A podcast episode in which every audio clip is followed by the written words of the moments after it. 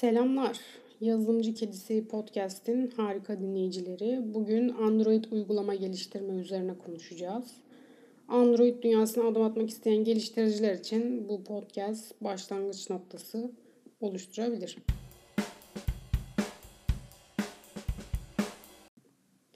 Android herkesin bildiği gibi bir mobil cihazlarda çalışan açık kaynak kodlu işletim sistemi.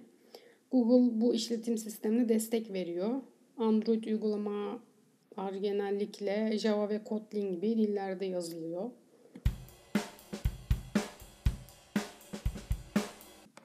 Peki geliştirme ortamı nasıl Android uygulama geliştirme için? En yaygın kullanılan araç Android Studio aslında. Android Studio entegre bir geliştirme ortamıdır. Aslında buna kısaca IDE diyoruz. IDE ee, yani entegre geliştirme ortamı. Android Studio geliştiricilere hızlı ve verimli bir şekilde uygulama oluşturma imkanı sunuyor. Yani orada Android geliştirmek için her şey var. SDK yönetimi var, hata ayıklama var ve simülasyon desteği de sağlıyor. Bizi kullanışlı özelliği var Android Studio'nun. Önceden oldukça yavaştı. Ancak şimdi daha hızlı ve performanslı. Yani projeyi run ederken ya da build alarken dakikalarca bekliyorduk. Bazen işlemci gücü iyi olmayan bir bilgisayarda Android geliştirmek oldukça zordu. Şimdi ise nispeten daha kolay. Android Studio yenilendi ve daha etkili oldu. Peki market nasıl? Ee, Android uygulamaları Google Play Store'da yayınlıyoruz. En önemli konu bu. Google tarafından işletilen Android işletim sistemine sahip bütün mobil cihazlar için dijital dağıtım platformu Google Play Store oluyor. Burası bir çeşit uygulama marketi. Bu platform kullanıcılara Android uygulamalarını indirme, işte yükleme, güncelleme ve satın alma gibi imkanlar sunuyor. Ayrıca Google Play Store'da dijital oyunlar, işte kitaplar, filmler, müzikler ve diğer işte multimedya içeriklerinde bulabiliyorsunuz. Sadece uygulama değil yani birçok içerik var aslında bu markette. Tabii bizim ilgilendiğimiz şey uygulamalarla alakalı olan kısım. Google Play Store'da geliştiricilere yani Android uygulamalarını bu platform üzerinde yayınlama ve dağıtma olanağı sunduğu için bizim için önemli. Google Play Store Android ekosisteminin önemli bir parçası. Android geliştiriciyseniz market kurallarına yine tabisiniz iOS'ta olduğu gibi. Ee, marketin belirlediği kurallara göre uygulamanızı burada yayınlamanız gerekiyor. Yine daha önce de belirttiğim gibi web uygulama geliştirmekten farkı bu mobil geliştirmenin. Uygulamanın kurallarına, oradaki market platformunun kurallarına tabisiniz. Onlara uymak zorundasınız orada yayınlayacağınız için oranın kurallarına uymak zorundasınız. Herhangi bir sunucuda deploy edip uygulamanızı yayınlayamıyorsunuz çünkü. Şimdi biraz daha ayrıntılı anlatabilirsek şu şekilde olur. Bu markette uygulama yayınlamak için belli adımlar var. Ee, mesela bir tanesi Google'da geliştirici hesabı oluşturmak. İlk olarak Google Play Store'da uygulama yayınlayabilmeniz için Google geliştirici hesabı oluşturmanız gerekiyor. Sonrasında bu hesap uygulamanızı yükleyip yönetebileceğiniz hesaba dönüşüyor. Hesap oluşturma işlemi için belli bir üyelik ücreti alınıyor. Şu an güncel fiyatı 25 dolar civarında. Yine her türlü Apple Market'ten çok daha uygun bir fiyat aslında. Şimdi ilk aşama olan uygulama geliştirici hesabını oluşturduk diyelim. İkinci aşama olarak uygulamayı geliştiriyoruz ve test ediyoruz. Uygulamanın geliştirme sürecine başlıyoruz. Arayüz tasarımlarını yapıyoruz. Business logiclerini ekliyoruz. Uygulamayı test ediyoruz. Ki Türkiye'de tek test yazmak pek bilinmese de gerçekten önemli. Bu aşamada hata ayıklama ve performans iyileştirmeleri de ciddi miktarda zaman alacaktır. Aslında bu uygulama yayınlamadaki en uzun süreçlerden bir tanesi bu uygulamayı ilk geliştirme aşaması. Bir diğeri de uygulamayı derleme ve paketleme, uygulamayı tamamlamak ve Google Play Store'da yüklemek için APK yani Android paket dosyasını oluşturuyoruz. Bu dosya geliştirdiğimiz uygulamanın kullanıcılar tarafından marketten indirilebilen formatı. Söyleyemedim ama gerçekten bu yıl dalması da söylemesi kadar zor Android Studio'da. En azından önceden öyleydi bu yıl alırken çok fazla bekliyordunuz. Ee, bazen cihaz ısınabiliyordu.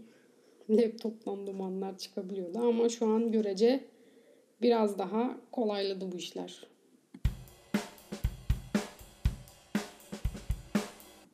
Şimdi uygulamayı derledik. APK'mızı oluşturduk. Bir sonraki aşamada Google Play Store için Google Play konsola giriş yapıyoruz. Google Play konsol uygulamayı yönetmek için kullandığınız bir arayüzdür.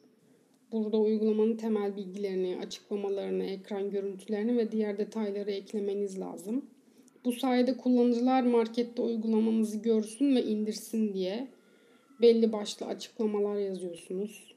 Ee, o görüntüleri de aslında bu amaçla koyuyorsunuz. Burada ekleyeceğiniz bilgiler çok önemli. Çünkü bu eklenen bilgiler uygulamanın vitrinidir. Kullanıcının gözü önüne ilk bu ekran geliyor.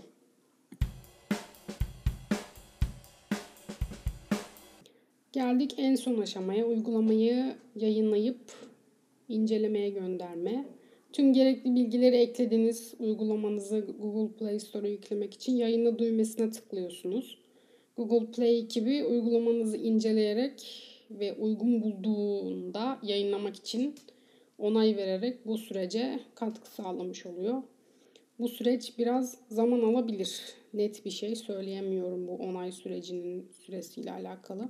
Uygulamanızı e, markette yayınladıktan sonra uygulamayı tanıtıp güncel tutmalısınız. Uygulama yayınlandıktan sonra kullanıcılarla paylaşmak, geri bildirim almak, uygulamayı update etmek önemli. Çünkü yazılım gelişen bir şey. Asla bitmiyor yani. Uygulama geliştirdikten sonra mutlaka kullanıcılardan feedback almanız gerekiyor ki uygulama gelişmeye, yaşamaya devam etsin. Bir uygulamanın yaşam döngüsü geliştirip markete yüklemekle bitmiyor o an anlamda. Yazılımın aslında kullanıcı deneyimiyle şekillendiğini söyleyebilirim. Yani aslında en önemli kısımlarından bir tanesi uygulamayı markete koyduktan sonra başlıyor. Uygulamanın yaşam döngüsünü en çok besleyen şey o kullanıcıların deneyimleri, uygulamadan nasıl bir deneyimle fikir oluşturdukları gibi şeyler. O yüzden oradaki yorumlar önemli, feedbackler önemli kaç kişinin kullandığı, uygulamayı indirdiği bu sayılar, rakamlar çok çok önemli.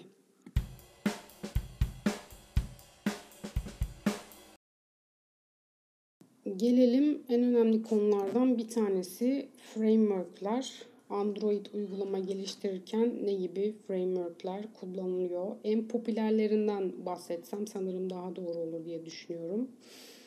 Bunlardan bir tanesi Kotlin. Kotlin JetBrains firması tarafından geliştirilen ve 2011 yılında ilk kez tanıtılan bir programlama dili. Kotlin genellikle Java sanal makinesi üzerinde çalışan açık kaynaklı, bunun altını çizeyim ve gerçekten modern bir programlama dili. Ee, Java ile yaptığınız birçok şeyi daha kolay bir şekilde yapmanızı sağlıyor. Kısaca bunu söyleyebilirim.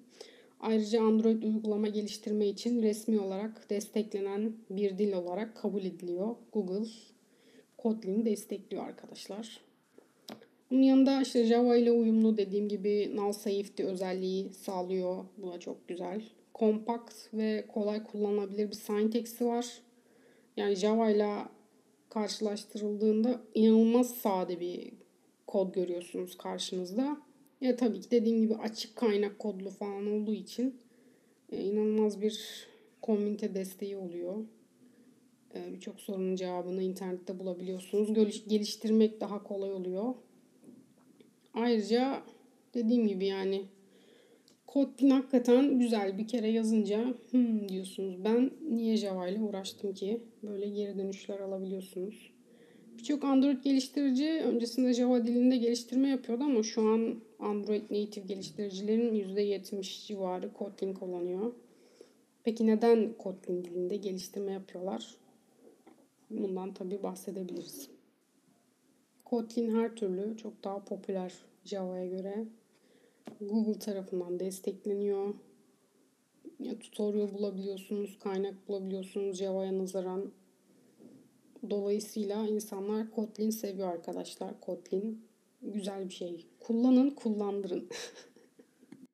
Ee, başka güzel bir konuya değinelim. Bunlardan bir tanesi de Jetpack Compose. Modern arayüz geliştirme için önemli bir adım Jetpack Compose. Birçok Android geliştirici de biliyordur.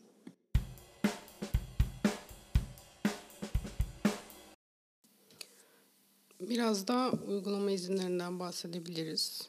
Ee, Apple'da bir development yaparken erişmek istediğiniz işte telefonun yani cihazın dosya erişim izinlerinin sebebini açıklamanızı bekliyor olabiliyor bazen. Ee, ya da e, konum erişim için nelere ihtiyaç duyduğunuzu bazen markette açıklamanız gerekebiliyor. Çünkü Apple'ın kendi standartları var güvenliğe dair. Android'de daha farklı, daha e, esnek diyebiliriz bu anlamda. Daha geliştirici dostu. O yüzden aslında kullanıcı izinlerinden daha az sorun çıkabiliyor. Uygulamayı markete yayınlarken bu da başka bir detay.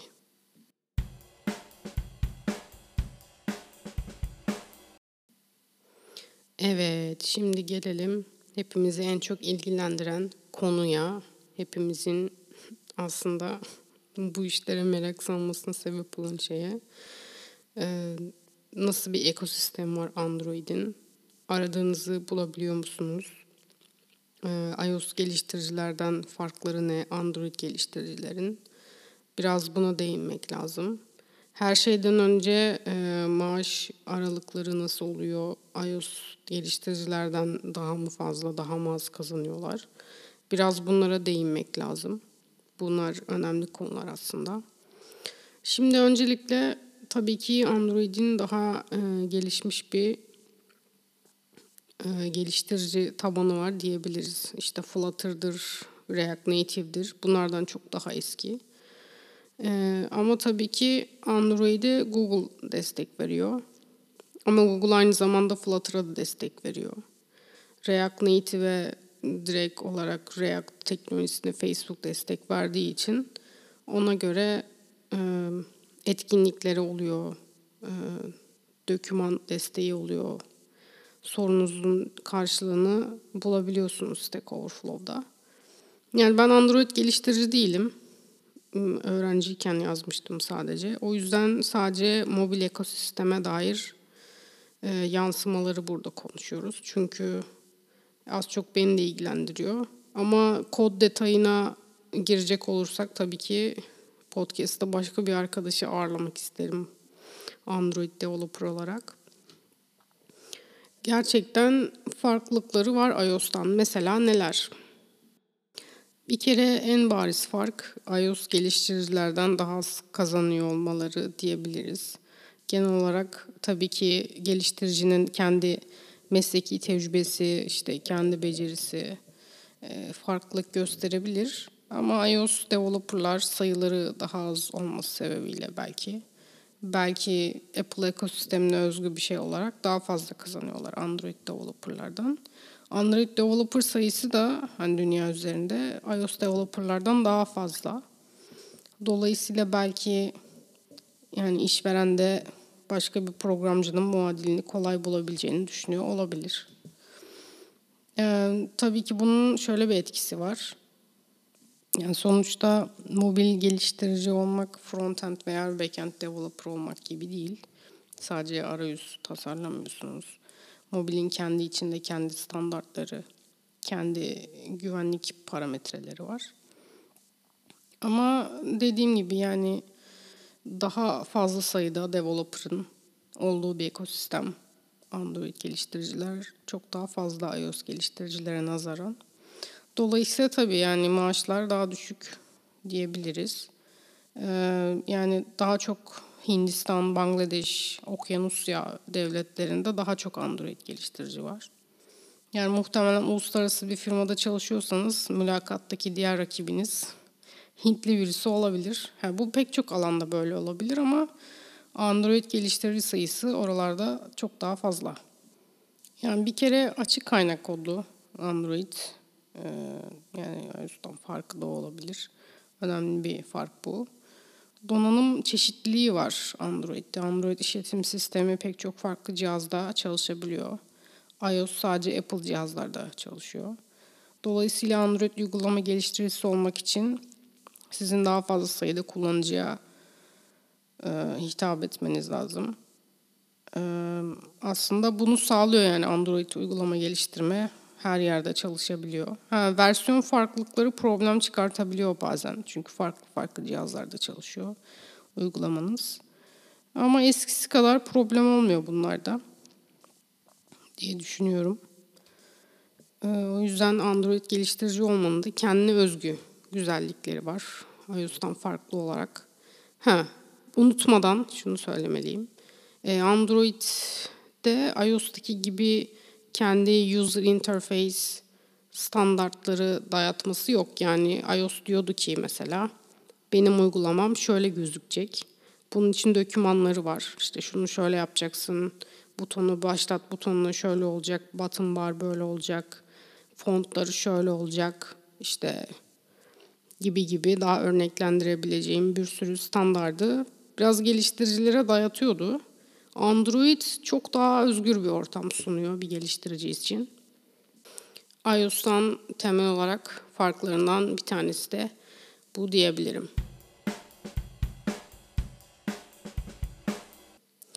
Evet, bu haftaki podcast'imizde Android uygulama geliştirmenin temel prensiplerini ele aldık. Umarım sizin için keyifli olmuştur. Hasta hasta anlatabildiğim kadarıyla anlatmaya çalıştım. Ee, anlatmamı istediğiniz başka şeyler olursa Twitter ve Instagram adresimden bana ulaşabilirsiniz. Bir sonraki bölümde görüşmek üzere. Hoşçakalın.